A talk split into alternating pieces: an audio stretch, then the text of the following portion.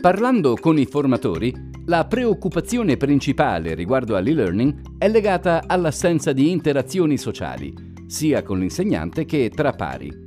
In questo episodio proveremo a spiegare come l'apprendimento sociale possa essere declinato nell'e-learning e quali funzionalità possono essere utilizzate per promuovere le relazioni all'interno delle accademie digitali.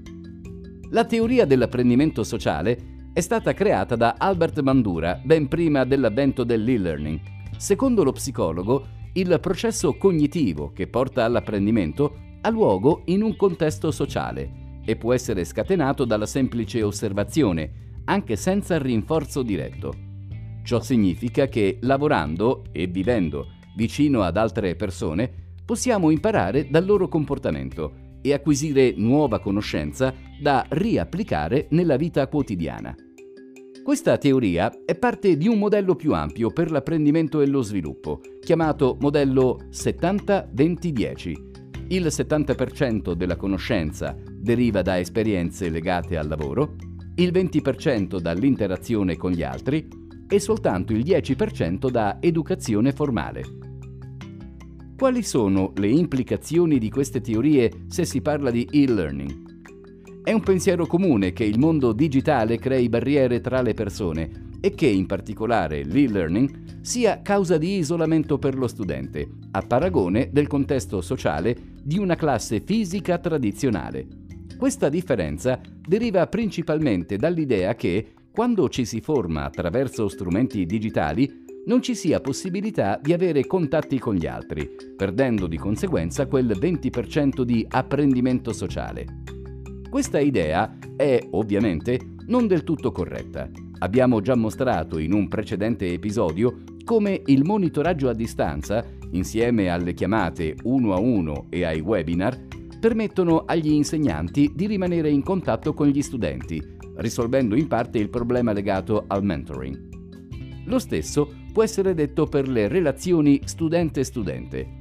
Se l'educazione tra pari è fondamentale, è possibile aggiungere diverse funzionalità alle piattaforme di formazione digitale per salvaguardare tali interazioni. Continua a leggere per scoprire come. La più comune delle funzionalità social per l'apprendimento digitale è senza dubbio il webinar.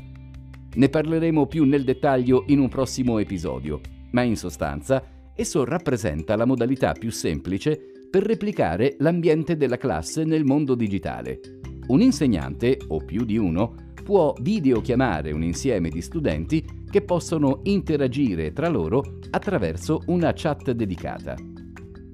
In modo analogo è possibile aggiungere alla piattaforma e-learning una sezione forum che permetta agli studenti iscritti di parlare con i propri pari e discutere di qualsiasi problema legato al processo di apprendimento.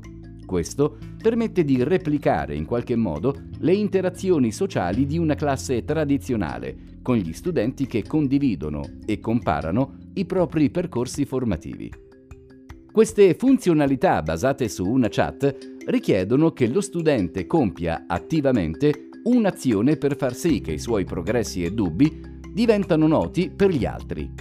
Una soluzione molto più passiva è rappresentata dalla leaderboard. Presa in prestito dal mondo del gioco, questa funzionalità permette di mostrare i progressi degli studenti in una classifica pubblica, in cui ognuno è posizionato secondo i risultati raggiunti e i badge ottenuti. Questo si è dimostrato un ottimo modo per aumentare il coinvolgimento e motivare gli studenti, sfruttando la competizione positiva e scatenando il processo di osservazione che porta all'apprendimento sociale. A questo punto dovresti avere una maggiore cognizione di come l'e-learning permetta le interazioni tra persone e quindi sfrutti l'influenza positiva sui pari che si ha in contesti sociali tradizionali. D'altra parte, è essenziale dare la giusta importanza a queste funzionalità, senza perdere di vista cosa sia davvero l'e-learning. Vuoi saperne di più? Ascolta il prossimo episodio.